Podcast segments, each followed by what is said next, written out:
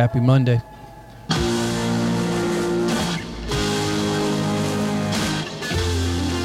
You guys ready? Oh yeah, Maybe. Slow roll Monday. let's do this. Going a little old school here. Yeah. A little Deep Purple. You guys like Deep Purple? I like Deep Purple. Sure. Sure. Sure. Do you prefer uh, Deep Purple or Purple Passion? Deep Purple. I don't know Purple Passion, so I'm What? gonna go Deep Purple. You don't know Purple, purple Passion, really? This is Deep Purple. Yep. See, the Deep Purple I know is Smoke on the Water. Same band. Same band. They can have multiple songs. It's Yeah. weird. Yeah. Yeah, yeah. They did, they made one, more than one. We're back, another episode, the Soccer Dad Pod, on a Monday down here at Maggie O's. Um, kind of dreary day. Yeah, it felt one of the, like one of those days where you could feel the snow coming. It, it's not. It's not going to snow, but it had that. You, when I walked outside with Beckett on the way here, it was it was definitely not soft rain. It had a little bit of a Bite to it. a little icicle to Yeah. it. I wouldn't say it was full on sleet slash snow slash. That's coming. You can feel it. You know, you know how when you have a ice cold pint glass Yes. that has frost on the inside and pours it in, then you take. It's not ice, Yeah. but it definitely is not c- just cold water. That's Well- kind of what's going on here. I know it's a very Midwest thing to say that you can kind of feel the weather coming. Oh yeah, but I, you can kind of, you can smell it, feel it. yeah. We're kind of stealing uh, Jared's mojo here because usually he's the weather center guru. Well, I wasn't predicting necessarily, just anticipating more than predict. Uh, Jared, what's your take on the weather today? Don't care. I mean, it's shitty. it's the weather's shitty until May. So daylight savings, all that popped off. Now the weather is shitty. Yeah. Are we expecting the dark to dark bad mood, Jared, for the next? I don't know. I mean, I, it's supposed to be 60 and sunny on Thanksgiving, so that'll be good. yeah, I And plan then- on having a little fire. You know, we had we had two travel weekends back to back in November in Detroit and Chicago, and we probably got, if we're talking weather, we probably got the Best best weather, weather, we could get in two back to back weekends in Detroit and Chicago in Yeah, November. our, our worst weather game was in Indianapolis in October. Yeah, November 19th in Chicago. You're in the far west suburbs. You're expecting high of maybe 30. Yeah. Windy. Windy, And it was 55 and sunny. It was nice. It was nice. I What didn't are, you have a guys, jacket what are you guys doing? I mean, we're recording this two days before Thanksgiving. Are you guys hosting? You going somewhere? What, what's the No, um, in-law, Mary. going over the east side? Yep, she's uh, maiden name Bertetto, Yeah. Okay. Italian, right? I'm in. Uh, there are, uh, in addition to the two versions of fried slash baked turkey, Yeah. uh, homemade ravioli, Mm, seven different casseroles. that'll be a good one. Doesn't sound gross to me. Nah, you know, but the thing is, like, I'm, I'm not, I'm not a turkey stuffing guy. Uh, I'm not really either. You, you keep it. Yeah. I, I'm gonna go with the red wine and bread and butter. Yeah, my brother. Uh, so I'm hosting this year for the first time. Well, we we hosted it in 2020 during COVID. We had everybody outside. So this is the first time for real hosting. Wait a minute. Whoa, whoa, whoa. In COVID, you you had everybody outside because of the COVID rules. because I didn't want to give my mother, who has MS and Alzheimer's, any chance of getting COVID from myself or my family. What was the temperature in 2020 on Thanksgiving? it was about 54. We had heaters, we had fire. It was awesome. It was a actually one of my favorite Thanksgivings of all time. okay. Anyway, Booze. oh yeah, that was going as well. But Jared, what are you guys doing? Uh, we're not hosting for sure, and I, um, I, I guess people listen to this that I love, but um, I'm not too excited about our Thanksgiving. I, I go where Kelly tells me, and it's not fun. Do you wear fat pants or just normal clothes? No, I just go and we eat, and it's not a very long thing, and then we go home. Man. It's gonna be a long well, day. we- we can't have booze at our Thanksgiving, and and to me, um, Thanksgiving in America without booze is like, um, I, I mean, I could be in jail and go to Thanksgiving dinner and be about the same thing. Damn, no booze on Thanksgiving. That I mean, that's like yeah, it's it's non-American. I think that's well- like Snoop not smoking. Yeah, I and think you saw what he did there. Yeah. I did.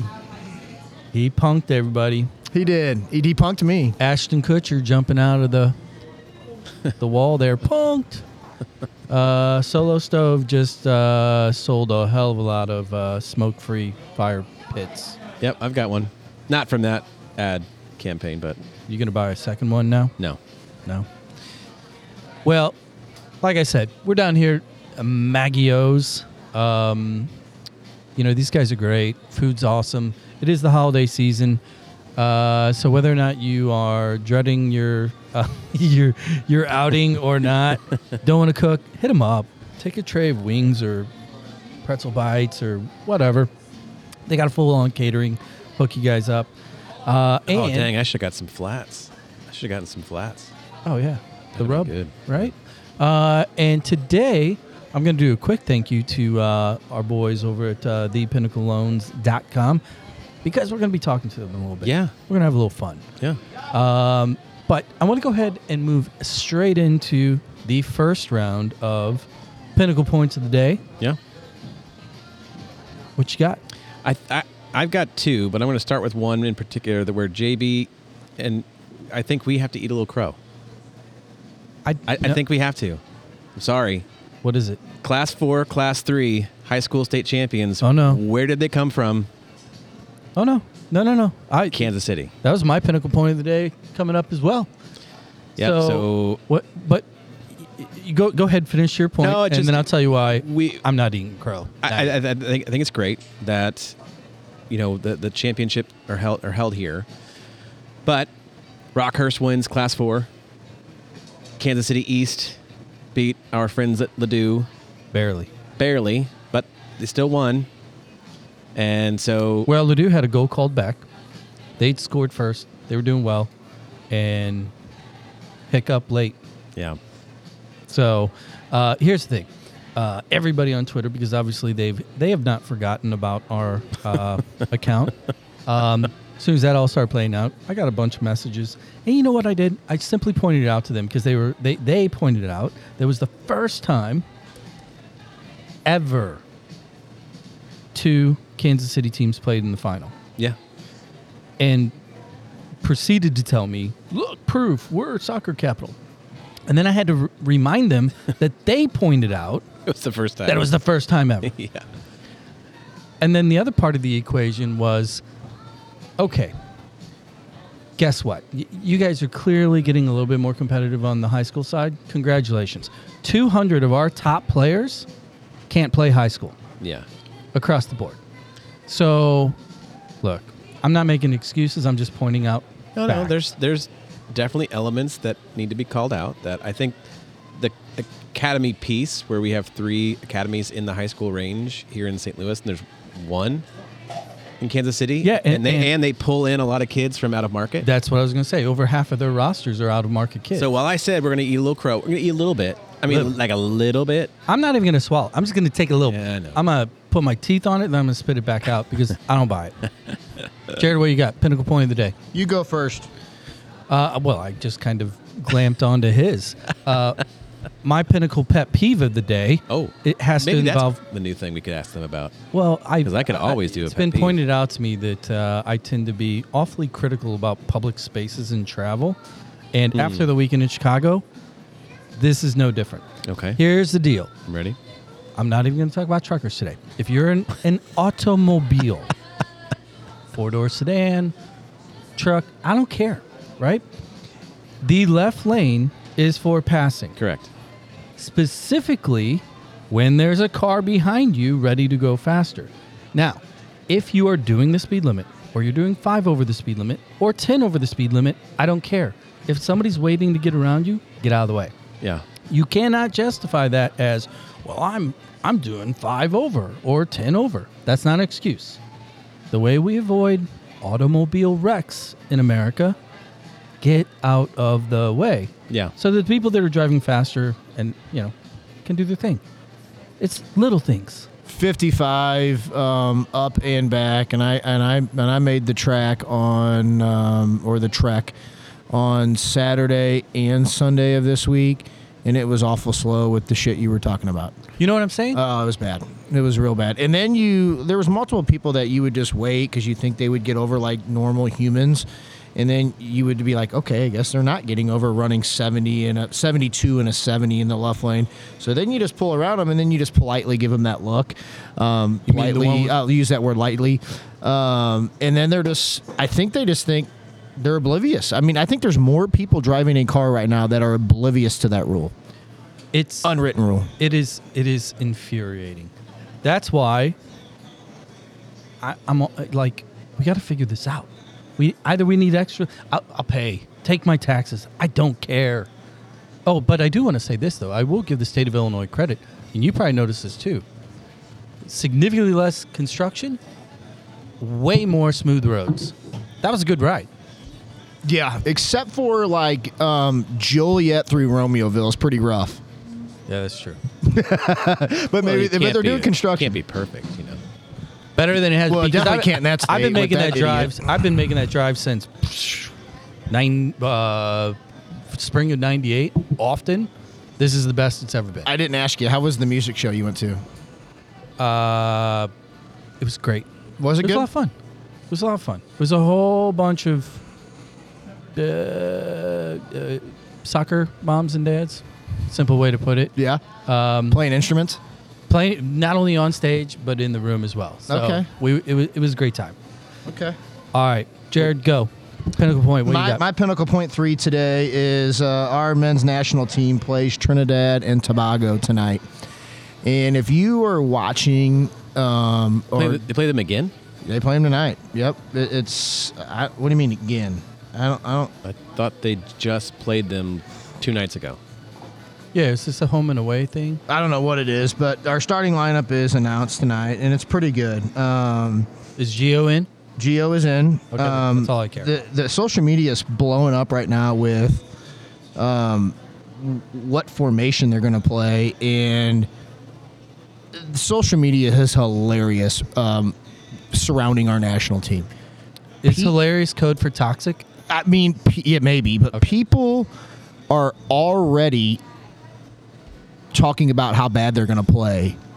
Before the games even started, they just announced the starting lineup. Uh, oh, hey, uh, I want to go back to the last game. I believe against Trinidad. Did you guys see what our boy Tim did to uh, Berhalter? I did not. You didn't see the little clip? No. Kind of put him in his place. Yeah, it wasn't. Yeah. Well, he's starting tonight, and he's the captain. Berhalter's probably afraid because he was trying to bust on Gio, and Tim last game was like, "That's what he's doing." Like he was correcting him. Like, no, I don't look. it- we're extrapolating and assuming exactly what's going on, but Tim Ream stared him in the eye and said, "Nope." Well, here's your four And backs, and It I think awesome. this is probably it: Dest, Vickers, Robinson, and and Ream with the captain's man. And I think that's probably your best four that we have to offer until somebody um, younger um, beats the old man who's got the captain band tonight. He's not giving it up anytime soon. I don't think he is either. You know, the thing is, like, as long as you've got track stars to your left and right with his mental acuity, why would you ever take, uh, like, short of him not being able to run, you keep him on the field. Gio, Musah, they're both on the on the field. And I tell you what, this Pepi kid, he's like- I like creating a lot of buzz. I like Pepi. He's scoring goals. I like him too. But you know who I like the most? Gio. No, Gio. you- Gio. You got to put, you can't not have that guy on the field. Like, in the next two to four years, you have to have him on the field. Brenden Aaronson gets a shot tonight too, with Pulisic being down. Um, without question, JB, if all of the bullshit over the last 15, 18, 20 months, if Gio Reyna is not on our field, uh, there's something wrong. I'm rooting for Jamaica. If he's not playing, I'm I'm going old school like Jamaican bobsled team shit. I'm out. Got it. You guys ready for a quick break? I've written it down. JB What? picks. Uh, Make. Uh, put the date down. oh, I got it on there. Thanksgiving 23. JB eats more crow or chews on it. Doesn't swallow it. That Kansas City high school soccer bullshit. Whatever. We're gonna take a quick break. We're Maggie O'Brien's. We're gonna get a little bit of a refill. We're gonna roll our illustrious, long overdue guests onto the mics, We're going to talk a whole bunch of soccer and more. So catch you on the flip side.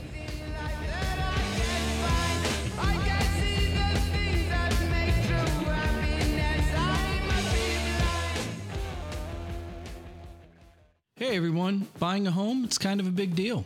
Never has there been more competition to buy, so few homes to choose from, all made worse by an uncertain interest rate landscape. Now that you're short a bedroom for the third kid, you're in the wrong school district, and a walkable corner pub isn't nearly close enough, it's time to reach out to the Pinnacle Loan Team for help. They work with a network of agents that have their feet on the ground across the whole region and have a number of loan products that are cost effective with a process that is simple. Basically, they've got you covered from start to finish.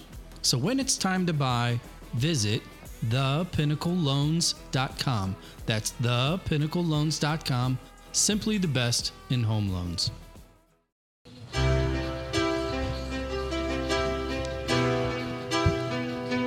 And we're back. How Howdy. What do you think, Jared? How This- do? This one get you pumped up? Yeah, I like this song. This is a good song. I'm playing this one in honor of our guest today. Is this video? Um, yes. are they MTV in the Classic. rain? Uh, yeah, maybe pieces. Yeah. I think some of this video they're actually like performing in the rain. Like on stage? Just I don't know. I just remember vaguely the rain. And I thought maybe that's why you played it. Might have been Tawny Kitaen alternate video. You're getting you're getting your MTV classics mixed up. Maybe. This one is the Motley Crue. You guys know the name of the song, right? Come on. Oh my God, you two. I is- know it once you once they say it. Oh, really? Oh, it's Home called Sweet Home. Thank you. I think it's called. In honor of hold our on, hold on, hold on. Home, sweet home. Oh, good. Good. Man, can't get anything past you guys. home Sweet Home to roll in our two guests today. From the pinnacleloans.com. It's about time, man. I've been trying to do this for a minute. Hey, you know, we're not. It's a tough ticket to get, but we are happy to be here. I'll tell you that. Well, Chris, thank you. And we have your older brother who looks slightly younger than you do at this point. You're not the first Pete. person to say that. Chris and Pete from Chris and Pete Gianino from thepinnacleloans.com. How you guys doing, man? Very well. Doing Thanks good. for having us. So when we finally got this thing ironed out, did you just circle it on the calendar in the office and just look at it every day and couldn't wait? Hard Yeah. to get you anything stoked. done. No, I Hard said to get anything I, I said we're going. It's it's just name the date. We got to do it. Yeah. we got to show up. It's time to make it happen. So, um, season's over for now for me. So it worked out well, and uh, you know Pete's got to head out shortly to go ref a game. But uh, no matter what, we were going to make sure we made it here. So. How bummed is Bill? Bill is uh, he'd love to be here. I'm sure he'd love to be here. I mean, if, if there's an opportunity and a microphone, then uh, it's it's where Bill would like to be. So he'll have to come on eventually. Well, we uh, we'll have multiple opportunities, man. We'll do this again. I was wrong. Home Sweet Home was not performed in the rain in the video. I think I'm thinking of November there's- Rain, maybe. That's what I thought you were thinking as well. I was like, that's not even the same band. Not I a home wasn't gonna sweet say home it. video is all live. It's on stage. It's In Nashville. I just looked it up, so I know that. oh really? It was actually videoed in Nashville. And they got like back backstage footage too and that kind of stuff. Is that right? yeah. Okay, I can remember that, yeah. Oh my goodness. Did you guys, uh, Chris? y- You guys, look. I'm rolling in with Motley Crue got you pumped up a little bit, right? Because you know, you know our deal. You know our shtick. You're kind of wondering, you know, what the walk up tune's going to be. Oh yeah, no, Feel- I was Do you feel good about that one?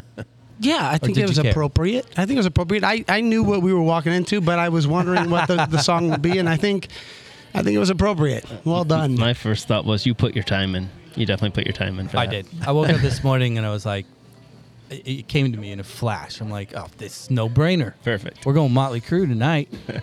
well, uh, first off, obviously, I just want to say thank you for the support that you guys have tossed to the show. It's we've had a blast doing it, um, and it's funny because you know a lot of little nuanced things are occurring. Probably in, I mean, we we the three of us talk about it often because of the show. Just little conversational uh, hooks or uh, the bingo card. Certain words are over and over, and what and I mentioned to you briefly, Chris, a little while back. I have friends now that are like talking to me when we're out in public, and they'll be like, "Hey, I got a pinnacle point of the day for you," and I feel kind of proud about that, right? Yeah, it's become a, a thing for sure. I, I would like to know because I know Jared has a history with you guys and, and, and knew you in the past. I, in the first time meeting both of you, and we reference your organization daily and multiple times throughout the day, which is great. But I don't know anything about either of you, and so I'd love to kind of kick it to the to you, Chris, to start off, just by giving a little bit of background, stealing JB's question, the soccer history of you two, and just where you grew up, where you played, and then move on from there. North And- side, south side. And include your third brother. Yeah, I was trying to get eh, once you know Bill couldn't make it. I was trying to get Joe here because I was like, well, Joe would be perfect. He'd be very appropriate to come here. I'm the youngest of three, um, three boys, and uh, both my older brothers, Pete and Joe, they they got things started with athletics. We're involved in all sports, you know, and uh, soccer being the uh, the most important of all of them, I would say. But um, but we grew up in South County, um, and uh, we went to St. George Grade School um, back in the day, and then moved to Oakville. Both my brothers went to SLU. I went to CBC. I don't know. how to be had to be different, I Oh, guess. Here. I, I, I bet there's some uh, shade thrown around the Yeah, I'd like to know how that went. Why did you go? To, was it just friends that were Well, I- going there? I- Pete, would you like to answer that question for him? You know, as a, as a lawyer often does, I'm just going to plead the fifth right now on that. you should run for office. we thought about it. Um, yeah, I don't know. It was one of those things where, I mean, these guys, you know, they both played uh, growing up. Joe, Joe played with uh, Joe's my. He's right in the middle of us. So uh, he played for. Uh, Rensing. He played with with Rensing on his team. Uh, a lot of guys, you know, he was on Taylor's team at SLU. So that's the Dave Beck, all those guys. Yeah. He, he Joe's a little bit younger than I am, I believe. Played played he, he played with Bush. yep. yes. Yeah, yeah. Yeah, and then uh, you know we played. Um, that was when it was when it was select. So when you're younger, you play. You know, a couple guys from your school go play select. So that was it. Basically, played. I bounced around. I played for, you know, Kolping Kicks, Avalon. Uh, Tony Kuster started a team. Calcos played over there with with them, um, and then. Uh, How did your bro, uh, how did your SLU br- uh, brethren or your brothers that went to SLU? How did they do their freshman year in high school? Um, what was their records their freshman year? I don't, I don't think it was 20 0 0. I remember having a loss, so I don't think we were 20 0 0. Uh, shoot. I pleads the brought the, fifth. paper, but I left it in the car. It's going to be a constant theme. Well, let, well, let me ask a question for uh, Pete, the older sibling here. Uh, you and Joe both go to SLU High. Chris comes along and chooses the enemy. How bad did you guys beat him the You know, day that he made the announcement It, in the it, uh, household?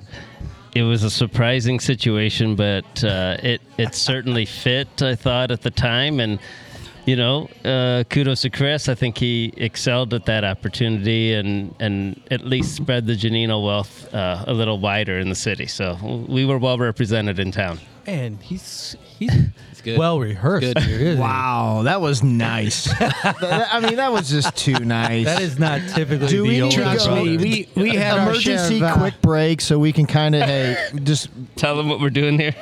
we need to be assholes here. we should we should we should take a quick break, do three quick shots, come back, and get the real answer. if real Joe was answers. here, you'd probably get different answers. but uh, yeah, it got loud. It was a loud house. I thought I was going to SLU. Actually, you know, it was one of those things. Last minute, switch it up, and um, I don't know. It wasn't. It wasn't friends. I really didn't have the friends going there. It was just one of those things where I don't know. Hey, it seemed like a better fit. His son is on the verge of making that same decision here in a month or two, so we'll see where the loyalties lie. Can I ask you this question? And, and this is where you guys will throw something at me. Did the did the timing come in when the new school was built, or ha- had the new school been built when you went there, Chris? Or No, I was at. I was on Clayton Avenue. you were on Clayton Avenue? Yeah. I like the I, I like the tradition, the history of it. I love the rivalry between SLU and CBC and the proximity that they were to each other. That's what made it real special. I mean, now um, sounds like my son is going to be going to CBC. I think I, you know, I would like it if it was still on Clayton Avenue personally, but it's uh, it's um, it's doing well. You know, I mean, there's there's a lot of the same, not a lot, but a few of the same teachers there, same soccer coaches there. um, so Yeah, speak, speaking of, let, let, us go straight to that. Have you talked to Terry lately? Because we, we mentioned on the show a little while back that, you know, there's a GoFundMe for him. He's got some uh, accumulating medical expenses due to just an unfortunate situation. Have you spoke to him lately, and how's he doing? Um, I have not spoken directly to him lately. I actually need to give him a call, but he, um, I, I just, I think he's doing well. I talked to the other coaches who talked to him regularly, and it seems like he's in great spirits. I mean, you saw, if you saw him on uh, the news a couple weeks ago, it seems like he is in great spirits and has intentions on coming back next year and coaching. So, uh, I loved to see that. I mean, you know, he lives, breathes, dedicated his life to the sport. So that's that's where he wants to be, and that's his intention. So I hope I hope he does because um, I would love for my son to be able to uh, experience uh, him as a coach. I mean, it's very unusual to have a dad and a son play for the same coach of a high school. Very unusual, actually. Well, your dad could have played for him as well. you're right. I mean, that's crazy. Dude, this will be his math. It's probably pretty 51st close. season. That's so. wild. Yeah, so I guess it's not terribly uncommon. I mean, Unbelievable. Well, I mean, that would, that would be an interesting number to see how many households, Generations. generations have played under him. You know, and there's a few, you know, few schools. Well, granted, I grew up in Granite, right? I know for a fact there was a, a number of players, the dad and sons, uh, and uh, fathers and daughters, because he also coached on the women's side as well. Uh, that rolls out. So, t- talk a little bit about those early days. So, you know, the club, household. You got three brothers, uh, all three playing soccer. Um, you know the, the the the competition both within the house the club you know it- because there's a lot of parents that listen to the show that have multiples that are going through the same thing. Uh, paint a picture. Uh, how did mom and dad juggle it all? Because obviously you guys were all going in three different directions three different age groups three you know three different club teams.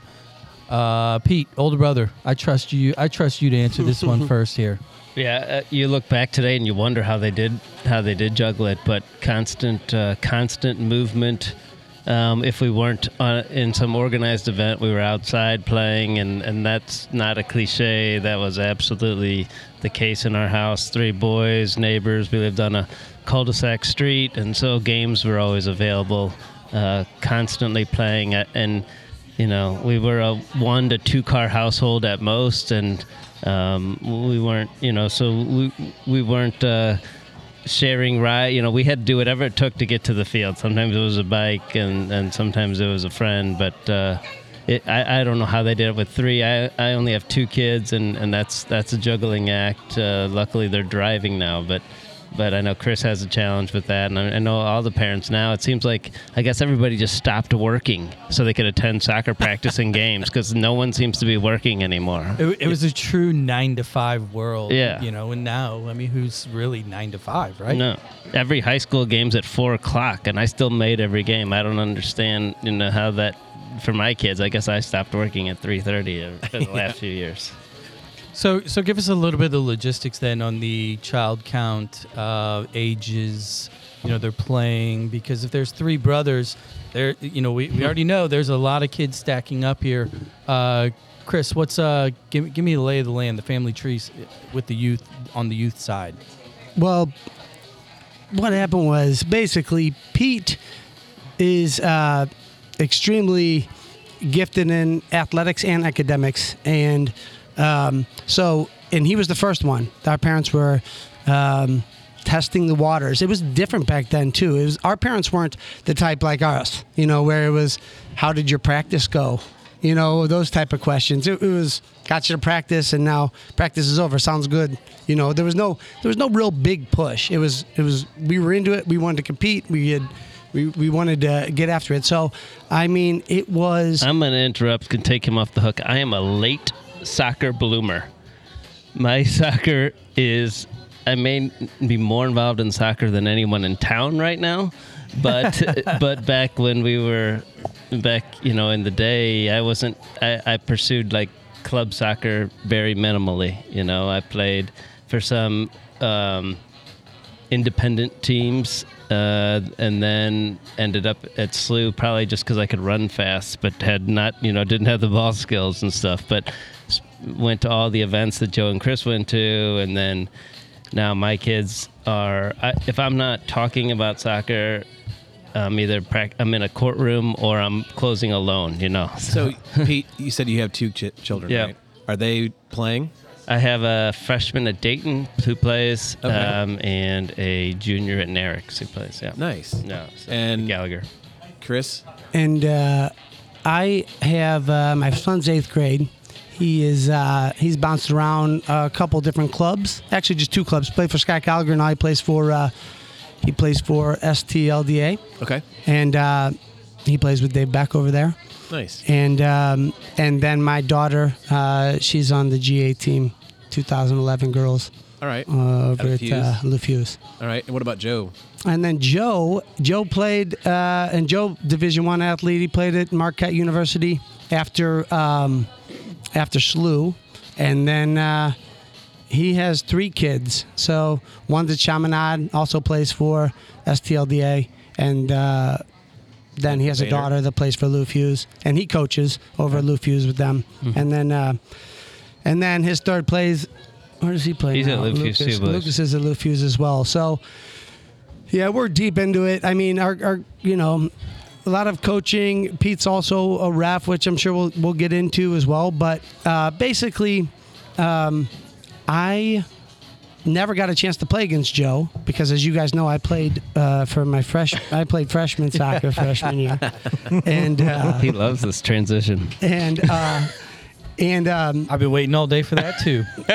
well, we'll definitely got to continue to touch on that. But but I'll tell you what, I had Mike England my freshman year, and Mike England, if you know Mike, He's down at uh, St. Mary's now, isn't he? yes, Yep. Uh, and after he was a he was the coach at CBC freshman team for many many years, and baseball, and he was a algebra teacher. But he was one of those coaches that um, he had a major impact on the people, uh, all the players on our team, and all the all the students around him. The guy is extremely passionate and knows how to get the most out of his players. Uh, he also played at CBC. He was a goalie, but the um, you knew he cared. So I think that's a, a major aspect of a coach now. You know, whether how, you could tell as a kid whether a coach cares or not, and what they're what they're putting into it. So, um, because a lot of coaches aren't right now. A lot of coaches are going through the motions. Well, it's their job. Real quick, um, what? Let's just address this uh, w- because I picked up on pieces of you, you your own Oh, yeah, yeah. involvement with CBC. Yes. What what is what is your role with the high school in coaching? Go ahead. Absolutely. So yeah, and just to answer your question, so then it was also uh, after CBC, um, I went to play at Columbia College, played under Dan Hogan for two years, and then played uh, under John Klein for two years, and um, and it was an awesome experience in Columbia College. Uh, they're doing real well. I think they're playing for the Elite Eight tomorrow for NAIA, and they they he's got a, a heck of a track record over there now. Um, John Klein Jr. was born when I was when I started playing at Columbia College to show my age, but uh, but your um, what were you saying? At CBC. CBC coaching. What you? Oh, coaching. Yeah. So right now I coach the um, the second freshman team. I'm the head coach of the second freshman team. I used to, I did some coaching for the uh, the um, the assistant. I guess the JV. the vice president over there for his daughter and uh, an opening game. He's, he asked me if I wanted to try and uh, give coaching a try and at CBC and and it was you know, it's only a couple months. It's uh, the times worked out, so I figured I would give it a shot. So I just finished my second season over there, and then uh, help out with some of the other teams as well. But primarily, I do the second freshman team as a head coach. Nice. Got it. So, at the end of the day, you spend a lot of time around the game between coaching and kids, and you know, P- Pete, uh, real quick, because you know we were talking earlier how you got to roll out of here in a little bit. Now you're refing to Uh, a why and b y ref. It- Yeah. And it's do, do you, I mean, so your eyesight's going bad, huh? Clearly, that's pretty good. For the audience, though, he's wearing no corrective lenses that we can see. I- I'm, I'm surgically repaired. There you go. Okay, Lasix that didn't take. That's right. The um, it's funny the the why the why question is is um, really simple. Um, when my daughter, my oldest daughter, was um, starting high school, she said that she can't wait for high school and she's going to get her nails done every week and go out to lunch um, every day. You know, buy the cafeteria food. And I said, "Oh, how are you going to do that?" And um, so I said, "You need to make some money." And she was into soccer, so I said, "Why don't we do this together? This will be a good thing to do together." And um, we roughed one one game together, and then I did the next 500 myself. That doesn't sound very equitable. but uh, but she still gets her nails done. So no, it so um, and and you know I got into it. It it it it was a miserable first game we did. First two game set we did. It was a night not unlike this one, but maybe. 15 degrees colder and snowing and she you know i thought i was going to have to take her straight to the hospital because of uh, frostbite but um, she got through it and I bet mom was really happy oh about she, that, right? she thought i had another great idea Yeah. So so talk about the level that you're refing at, and, and you know age groups and, and boys and girls, and um, do, do you have a goal to take this? Um, because you're still a young man, looks like you're in very good shape. Which to, to be a ref at the highest level, you have to be in very good shape, as you know. Uh, you have to endure a lot of miles. Um, what's the goal here, and what are you currently doing? Um, I get asked this question a lot. I I I probably could do a lot more. I mean, I, I ref the highest level I ref is college, um, Okay. and I I do um, I'll do college, MLS Next, ECNL, GA, and everything, the whole gamut. High school. Okay. Uh, I just finished four high school playoff games and a college playoff game, so I I do those levels of games. I don't think I'm going to pursue anything beyond this just because of Uh, I don't know what that means. I got three. f- That'd be my third full time job, and I don't think I can. I don't have the capacity for another one. But Well, we a friend of the show, another blind ref, George Gadsner. Yeah. oh yeah, George. Yeah. yeah, um, he has made quite the career out of it. Yeah, and for uh, sure. you know, I, He's a I, great I love giving him shit, and and I think uh, you know, let's be serious. I think George was a very competent ref um, in his time. Yep. Um, so um, At the risk of saying something in front of one of my bosses, with my air quotes, is uh, that you know that's of the three things I do at a you know at a high level of uh, intensity, I guess.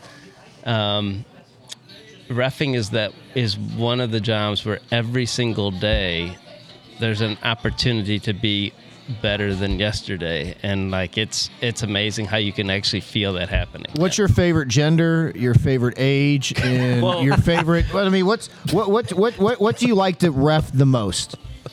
Like as far as you know, is it ECNL girls? Is it is it is it that college playoff game that you did?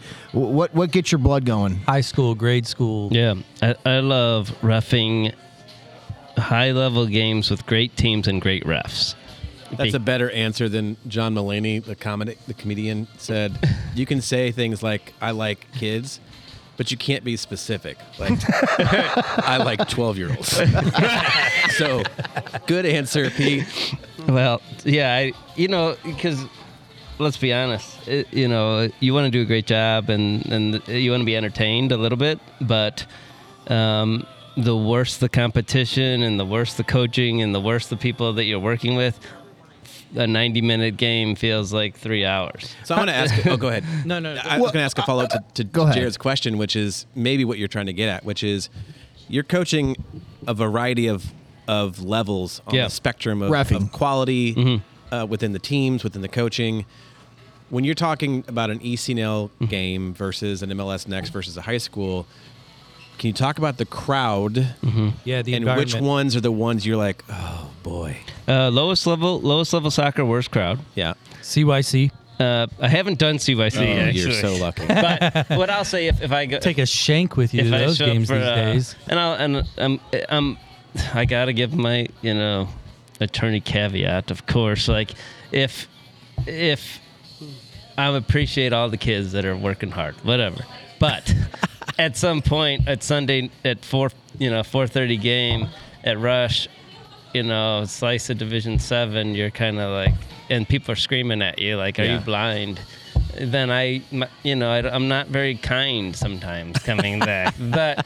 But the if like if I'm doing like a City Two game, if I'm doing like City Two, and it's completely intense the whole time, and people are yelling at you on both sides every call, and every player's taller than me, and you know they're all fast as lightning.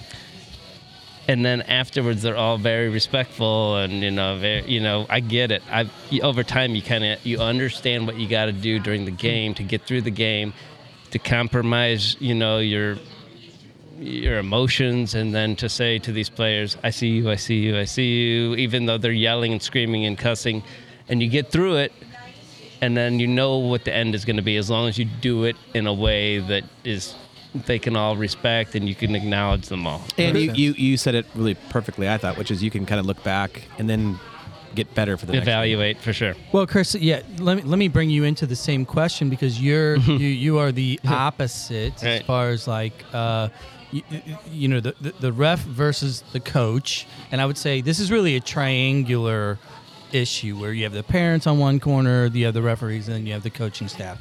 Kids are all in the middle, right? Um, you having grown up with the game, you got kids to play the game. You're now dealing with the youngest of teens at the freshman level. Um, when it comes to the referee and the fans, just the, the, the elevated nature of parents today, what's your what's your position on that? Do do you do you wish your fans would not say anything, golf clap, be raucous? how, how do you how do you manage that?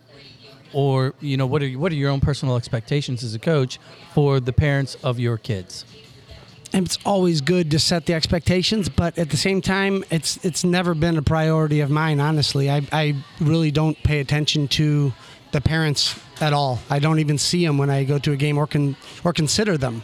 I'm just engaged in the players and the situation. Now, it's funny because when I go to see Pete in the morning after a game, and I might tell him a situation that happened with the referee, um, you know, the perspective is is probably much different. He sometimes acts like he understands what I'm saying, but at the same time, he, you know, I'm just another coach. Well, he can't fucking see you. Yeah, uh, yeah, that's true. Good point. But no, I mean, it's it's one of those things. Yeah. So to me, it's just I'm not in it now. I think it's you know the conversation, and I'm going to call it conversation between a coach and a referee. It's it's a part of the game. There's an art to it. I mean, you have to you have to bring certain things to their attention. I mean, whatever you focus on expands that whole part of the game. So I think things need to be brought up to refs at times, and if you do it the right way, then it's part of the game. If you do it the wrong way, then you know usually you get thrown out. But But or you pay for it the rest of the game. Exactly. You're going to pay for it. You got to understand how to do it. Otherwise, it's going to backfire on you. So everybody's human. That's the thing. The refs Pete- are human. The coaches are human. The players are human. Pete, Pete, have you ever refed one of your brother's games? uh, yesterday ref joe I ref Nah, not Joe's- mine. Not as a coach. I ref Joe t- two Not or as- three times this weekend. Um, I, yeah, honestly, I didn't call a penalty kick in their favor. Pretty obvious one because they were crushing this team, and it was late in the game. Oh, And fair enough. Same thing any ref would Does do. the other team know that you're brothers of the other coach? That team was from Illinois. No, they I- had no idea. Oh, People in Illinois listen to this podcast. I know. Oh yeah, especially in the six two zero four oh. zero. And now they know exactly. the who thing is. about Pete is, I mean, he, he's, I moved, don't- he's moved through the ranks on refing extremely quick. I mean, you might be in your second year of refing, you're doing all the highest level games, but he's he's uh, people like him as a ref. He has a he's highly respected as a ref, and that's why he's moved up quickly. So you're you saying that because he's got one of your games He's got coming two up here? two of my games tomorrow. Ah, there we go. hey, here's what we're gonna do, man. We're we're uh, we're gonna take a quick break. We're gonna get some refills here. We're down in Maggie O'Brien's talking to Chris and Pete from Pin- thepinnacle.loans.com. Uh, we're gonna be back. We're gonna talk some more soccer, parenting, chaos, and what what else, Jared? What's on Um, APR. I- APR, Oh, I like that. Fed funds rate. Yep. Yeah, we can do that. Uh, yeah, I don't even know what APR means. no, I'm just kidding. I do know what APR means. but what I will say is we also need to uh, broach the subject. Um, w- why is there a referee shortage and can we fix it? Yeah. Yep, I'm ready. On the flip side, refills. See you.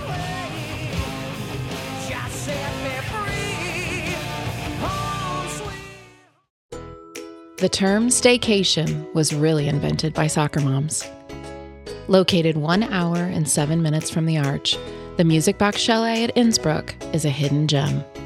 Buried in three acres of private woods, the Music Box has a master suite for just you, a loft and second bath for them, and a vinyl collection to meet your every mood. The full size kitchen will easily accommodate 3 to 12 bottles of rose, while the huge fire pit seating area will keep the big kids busy golf, fishing, kayaking, pickleball, or simply reading a book with Mother Nature, all at your fingertips.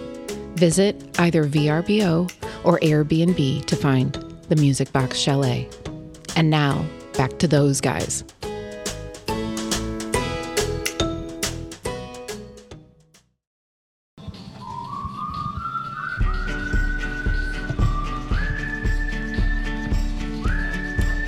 I can't. Monsters Whi- and Men. No. Close up. I can't whistle. Do you do you suck in or blow out? I neither. You just ruin them both. I don't just you? I can't whistle. Edward Sharpe and the Magnetic Oh, Zeros. Magnetic, yeah, Magnetic Zeros. Song is Yes. called Home. Home. We're on a theme here. Starting You like to catch that? it. Yeah, I like yeah, it. yeah. Like it a ba- lot. buried in these lyrics is uh, uh, 4.4.5 uh, 30 year fix somewhere. In, I think it's the second verse. You got to listen backwards. Yeah, you got to play backwards. yeah, yeah, five year jumbo is like the bridge. All right, gentlemen. Hey, thanks for joining us. You guys having fun so far? Absolutely. Not too bad. Good. It's good. You guys both have notebooks, though. We Like, do. I'm, I'm wondering. You've been wondering the same thing. What's in the notebook? I know. I Oh, it has nothing to do with you guys. Really? no, it does. It does. Just hey, you know, I mean, We have fleeting thoughts. We want to make sure they're available. So when Jared and I have thoughts, we generally try to not remember them. That's why we don't. or you take just notes. blurt them out. well, I understand. blurt them out too. Why? Especially Well, Jared. when when I have played thoughts, with you JB before. says don't say it. As soon as I see him staring up the sky, I'm like, no, no, no. Well, you're No, no, no, controlling no. the Stop. mixer, so Right. that helps. He's been muted a couple times. I, I gotta call something. I, we're, we're at Maggie O's. We're in the dining area. Yep. I've seen one of the bartenders walk by with a Bow and arrow. compound bow with an arrow mm. in it. Not like It's deer season. Downtown I St. know, Louis. Where are they going? Are there a lot Gotta of deer find around here? I don't think so. I've seen rabbits and mice. Yeah, they're a little bit more muscular though. You don't want you don't want to eat the meat down here. Kind of big, and the points are not even. So I, I'm curious. You know, we we we've been digging around the theme a little bit. JV's played a couple songs with the term "home" in it. Most people who've ever listened to our show know we do the Pinnacle Points, Pinnacle loans for homes, hence the theme. But we've had we also had Don Draghi on who did mortgage stuff as well. More tight. I think it was more title and I don't know. He had the coolest cards though. he did other really cool business cards. So, in a market like today, where things are a little more challenging for a, a loan procurement person, meaning somebody who wants to buy a house, what, how are things going for you guys? What are your, what are you doing to address some of those concerns? This has nothing to do with soccer. I'm just genuinely curious. yeah, There's a, there's a few homeowners that listen. I, I know. True. Um, I mean, in this market, we have been known. We just we just stay steady. We stay steady because our focus has always been on uh, helping people purchase homes. Um, certainly, we're readily available when people need to refinance, but uh, we've always been primarily focused on purchase business. So it's difficult with the inventory and everything else for people to actually get under contract and have a team that is able to be aggressive while still uh, protecting the client. So if it's speed and we have to close loans quickly, then we do it. If it's um, making communication with the listing agent or being available nights and weekends. I mean, I was in Arkansas for soccer over the weekend, but I was on the phone often on Saturday and Sunday in between my daughter's games, um, taking care of clients and making sure because you can't plan when you're going to get under contract. It's always going to be at an off time or a Sunday morning or Sunday afternoon or Saturday night. So that's that's primarily what we do. Also, my brother Pete, he was involved in in he's a contract specialist. He's been involved in the uh, implementation of the residential real estate contract. So he's he's a wordsmith, very helpful when it comes to navigating through that and how to word certain things in a in a contract when you're making an offer while still being protected but being aggressive. So rates, we're going to take care of people. We have great rates because um, we're brokers. We we have access to wholesale rates and we, we take care of our clients. But every all of our businesses, this is the only marketing we do. This show is the only marketing that we do. Everything else is word of mouth or referrals. So um, we've been all right because just stay steady with the purchase business, but rates have been dropping for the past couple weeks. So I think that's optimistic and, and uh, for home buyers as well. I, I love watching this because as you're talking, I'm staring at the attorney and I'm waiting for him to shake his head no. And he was just nodding yes the whole time. So you guys have practiced that, haven't you? You, you got that down. We've uh, we've been in uh, many rooms together, uh, speaking with uh, Yep.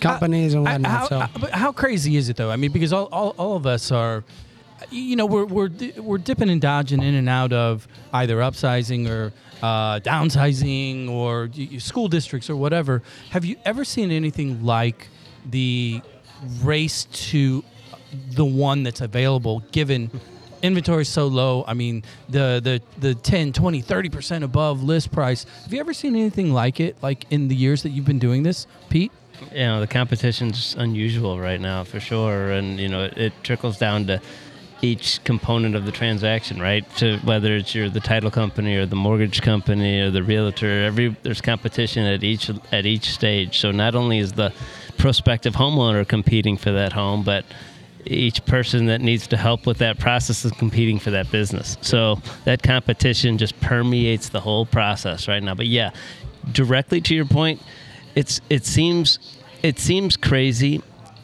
Uh, we can all say it, you know, from a from a, uh bird's eye view. It seems crazy to say, why would you pay fifty thousand over asking price? Well, the reason is really simple. There's two reasons. One is because there's nothing else, or the second reason is because I want the home. If you fall in love with the home today, get the home today, and then we'll deal with financial issues.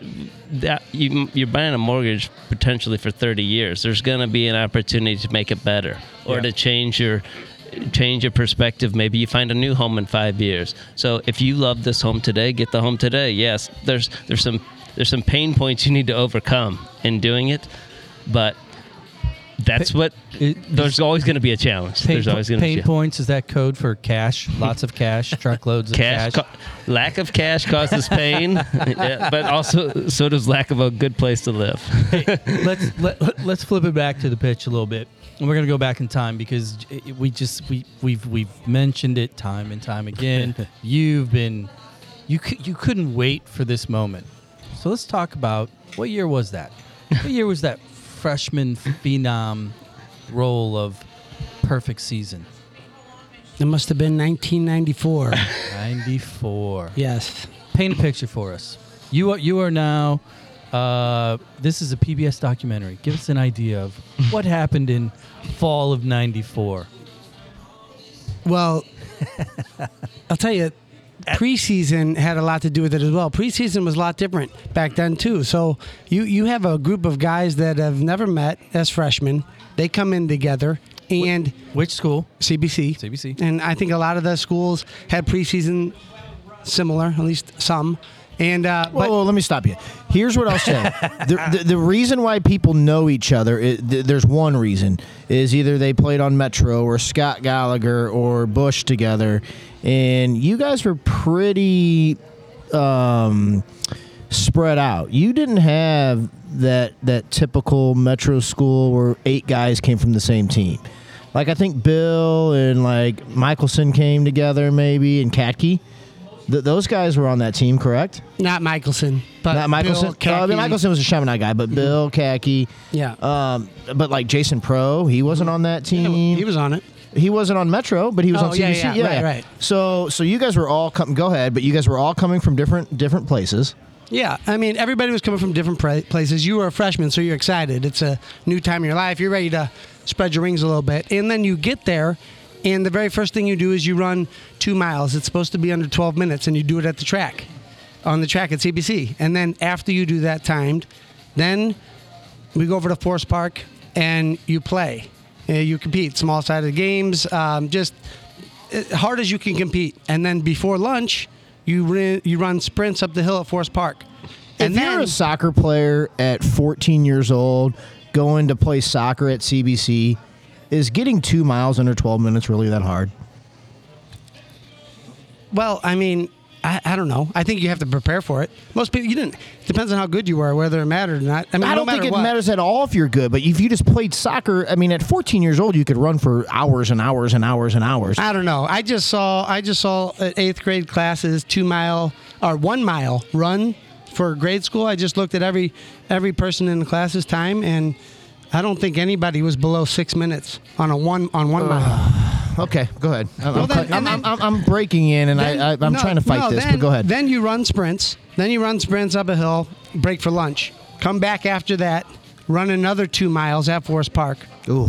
Then you play bigger sided games, and then you finish it off with sprints. But you do that every day for a couple of weeks.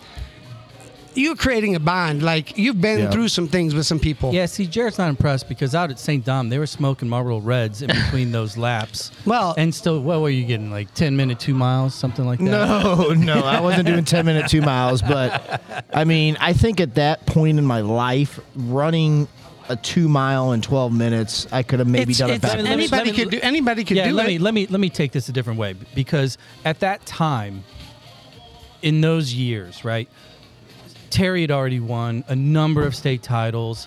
Uh, Vianney w- had just ended their run of just rolling the table for a number of years. Obviously, SLU prior to that had a couple state titles in the mix. You look at the broader area on the east side, Collinsville and Granite were winning all the state titles. You were going to CBC at a time where the Big Four, CBC SLU, Desmet, Vianney, you know, De Smet those years too.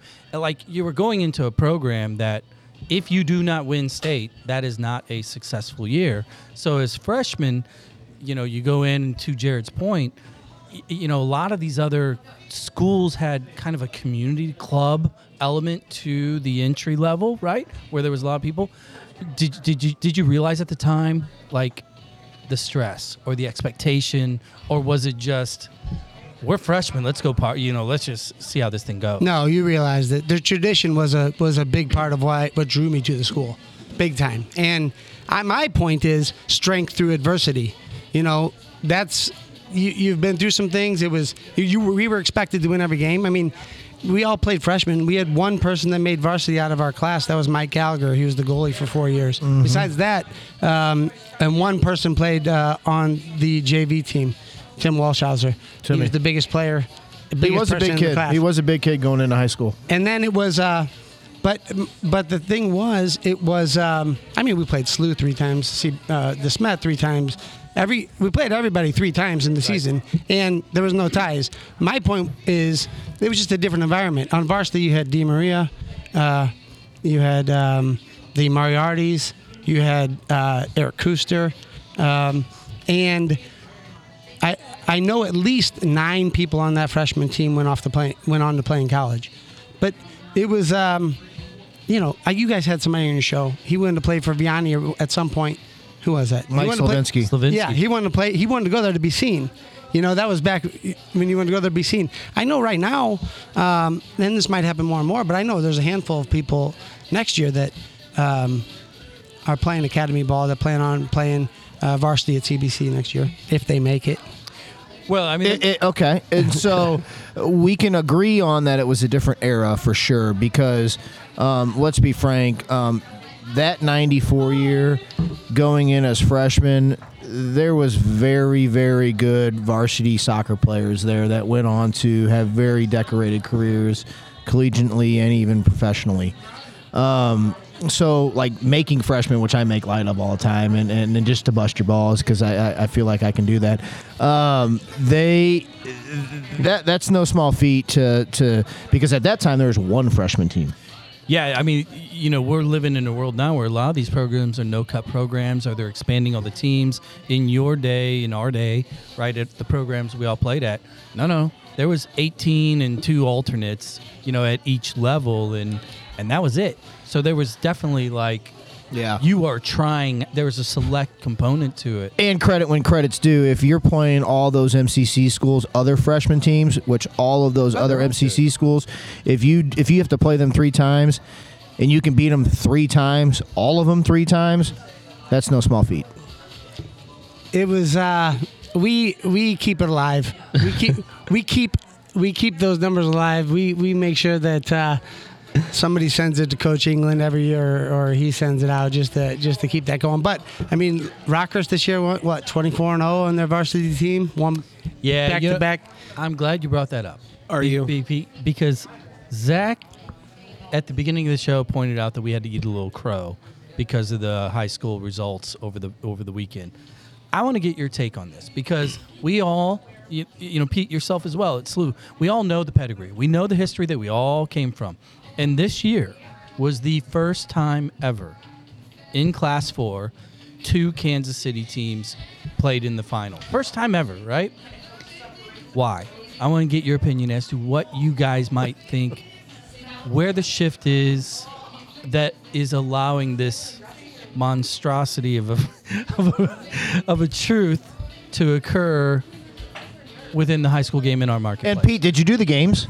Because you said you did four high school playoff games. The the the most relevant one that we would be talking about, I guess, I did the Vianney Lindbergh uh, district final. Okay, go ahead. So uh, answer the question. I'm sorry to cut it. yeah, talk, talk about the landscape, Pete. you go Um, first. Maybe it could be a number of factors. One would be, I think, the path to the finals. I, th- my, I mean, not to digress, but my daughter's played in the state cup, uh, the state final three years in a row and lost at Nerinx, and and there's always and It seems to me an intentional um, attempt to get a west side of the state team an easy, you know, path there, and and and it, it works. I don't know the the politics behind it, but that could be one thing. I think another factor is the, especially on the boys' side, would be the number of players who don't play high school soccer. Bingo.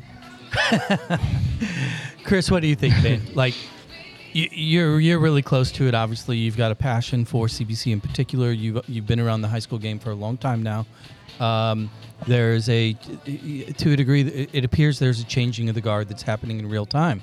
Uh, because the other aspect of this is also when have we ever seen the amount of public schools in the St. Louis area continue to get the, uh, uh, achieve the level of successes that they are. Starting with Webster a handful of years ago, look at Lindbergh this year, Rockwood, Rockwood Summit, Summit. You know, at a lot of different levels, public schools Ladue.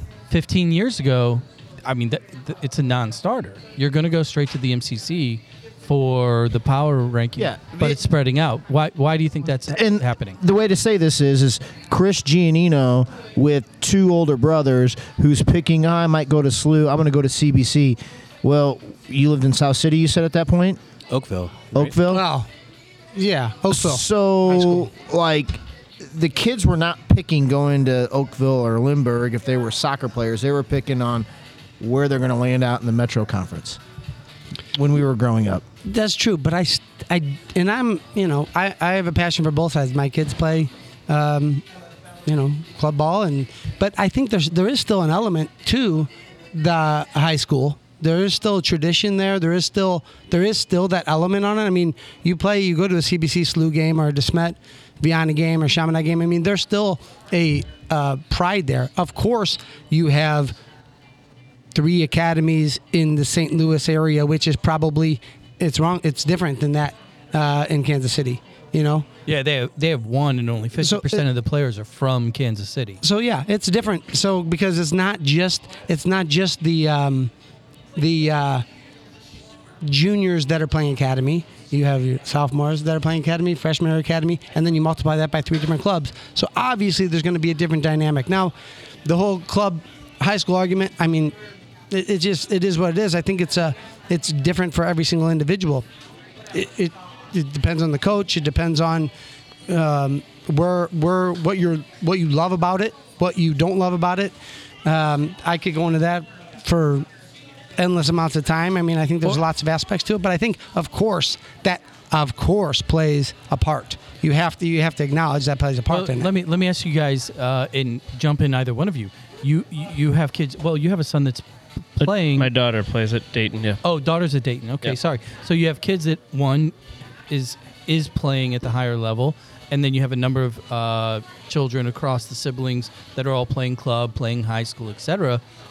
Does it come up? Do you, is is there conversations with them uh, as far as like path or expectation or wanting to play at the next level, and where does the choice or the conversation as it applies to which club, which high school, does that factor into the the the, decision or the goal of of your child? Uh, have you guys had those conversations? We don't have enough time for that question, but uh, yeah, ab- absolutely.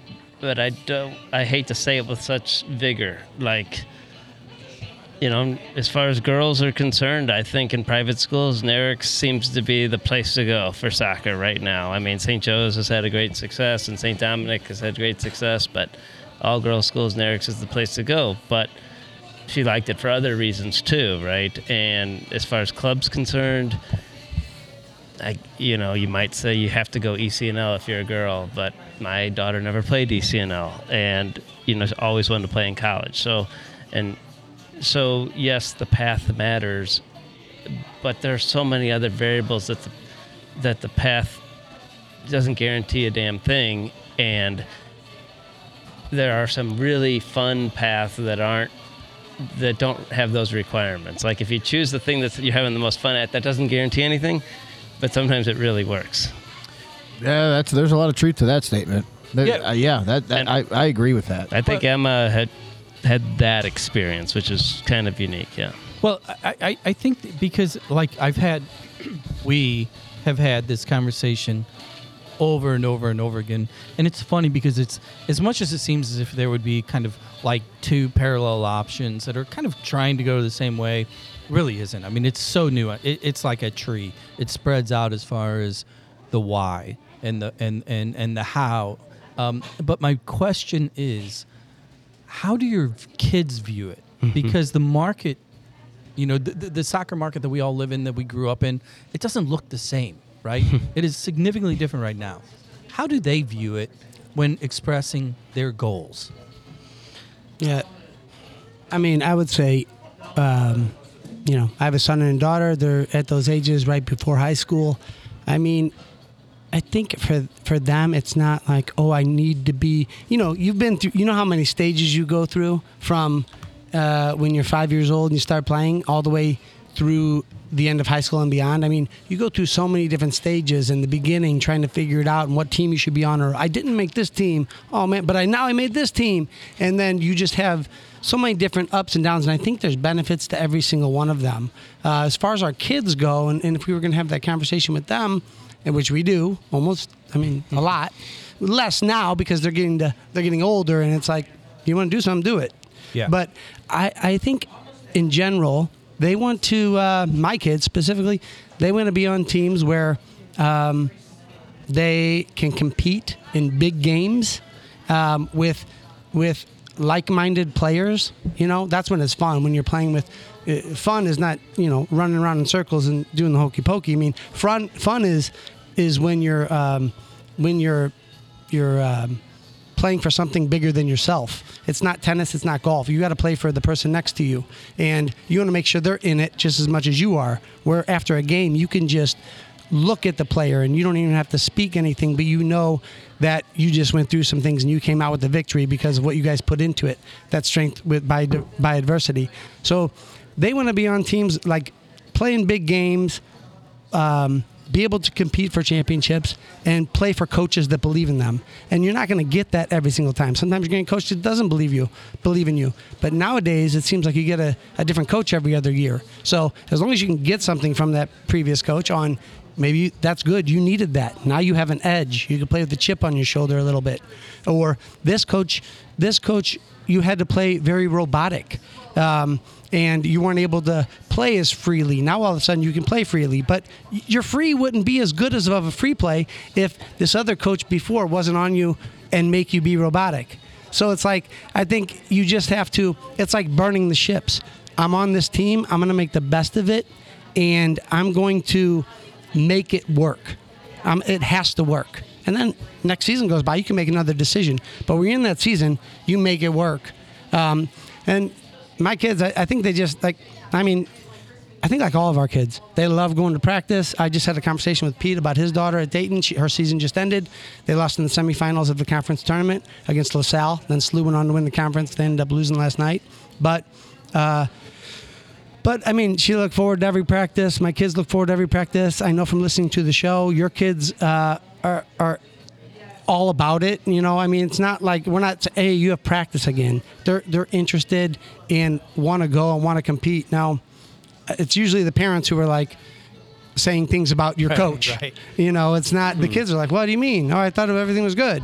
Uh, so, I think uh, that's it. I mean, you could have all these conversations with kids and, and try and figure out what they want, and but at the same time, they don't even know what they want. It's it's when preparation meets opportunity. If you could take advantage of that, then you're going to take advantage of that. But you got to be prepared. You sound like you're kind of uh, like Terry Michler's the little monster in the back of your head. Are these all Michlerisms? I, I don't know. I, I, Look at his notebook. Does he look like Terry? I, know. mean, come on. That's what I, I do take notes when Terry talks. When I Ter- will say that. when good. Terry came and sat down with us, Zach talks about this all the time. Like he was so thoroughly impressed because th- there was literally you had zero knowledge or kind of expectation, and he walks in with the notebook and he's taking the notes and you know looking you in the eye and first name. You know that's a good question, Chris. You know, and it was really cool. Do you catch yourself like at this point in your life when you say certain things? Do you like turn around and be like, "Oh my God, Coach Michler said that"? Well, I I wish I had more experience with Coach Michler. I haven't had. I mean, I, I knew him from uh, his philosophies and and studied materials that he studied. I broke my leg uh, two years in a row. I broke my I broke my tibia. Um, Damn. halfway through my junior year, and uh, and then uh, had to go through, you know, eight or nine months of rehab, and then went through varsity preseason, our senior year varsity preseason, completed that, and then the very first practice, uh, the very first actual practice, broke my broke the same break again. Oh my god. I And guess then- I'll cross this off my notes to talk about. So after that, it was just uh, Did Billy cheap shot you? well, uh, no, it was it was actually it was just a fluke thing. It was fluke. We weren't even. It wasn't even a full fledged. Can thing. we say Billy cheap shotted you? yes. Uh, we it was actually we could say Pro did, but it wasn't a cheap shot. But he was a hell of a teammate, Jason Pro. Yeah. But uh, it was, uh, and then Joe Matero had to drive me to the hospital after that in my stick shift, which he wasn't didn't know how to really drive. Ugh. so it was a very, but uh, but no, he got me there.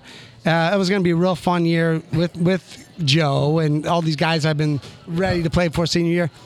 But then went through the same thing, nine months rehab, strengthened it, and then uh, never sat out a day in college for an injury. It, it just was strengthened. Wow. Yeah, it was Congratulations. Because, I mean, mentally going through that from 15 and a half to 17 and a half or whatever the age group was, to do that with those, that's that, that kind of soccer injury with those breaks back to back. I mean, I can't believe you're not more of a basket case than you are already. Well, I, his- I, I take that as a bigger opinion. compliment than you could ever imagine. Jared, you're, you're exactly right. I mean, I was when when that happened. I, all I could worry about was like his, His- mental state. Yeah, absolutely. Because I don't know. How, I was just an observer, and I thought, how how could anyone like deal with this? You just got back on the field, and then it just happened again. Golly. Like the next week, it was unbelievable. So it was it was hard to watch. Yeah, but he did. So so what's uh? oh, speaking of which, want. I'm sorry. to interrupt, no, no, no, But your that thing. uh, this transition just came to me. Um, one thing I was going to say, when you're on, when you're evaluating this path, you know, we we identified the path. You know, I don't ignore the moment, of course, and and maybe one. I, I didn't plan this, but one thing we always told my daughter as we were contemplating the options is uh, let's conduct the broken leg test. If you break your leg, would this be an environment you still want to be in? That is a great point. Damon Rensing. who He was in school with me. Yeah, Damon. so- Damon says the same thing when he's talking to recruits. Yep.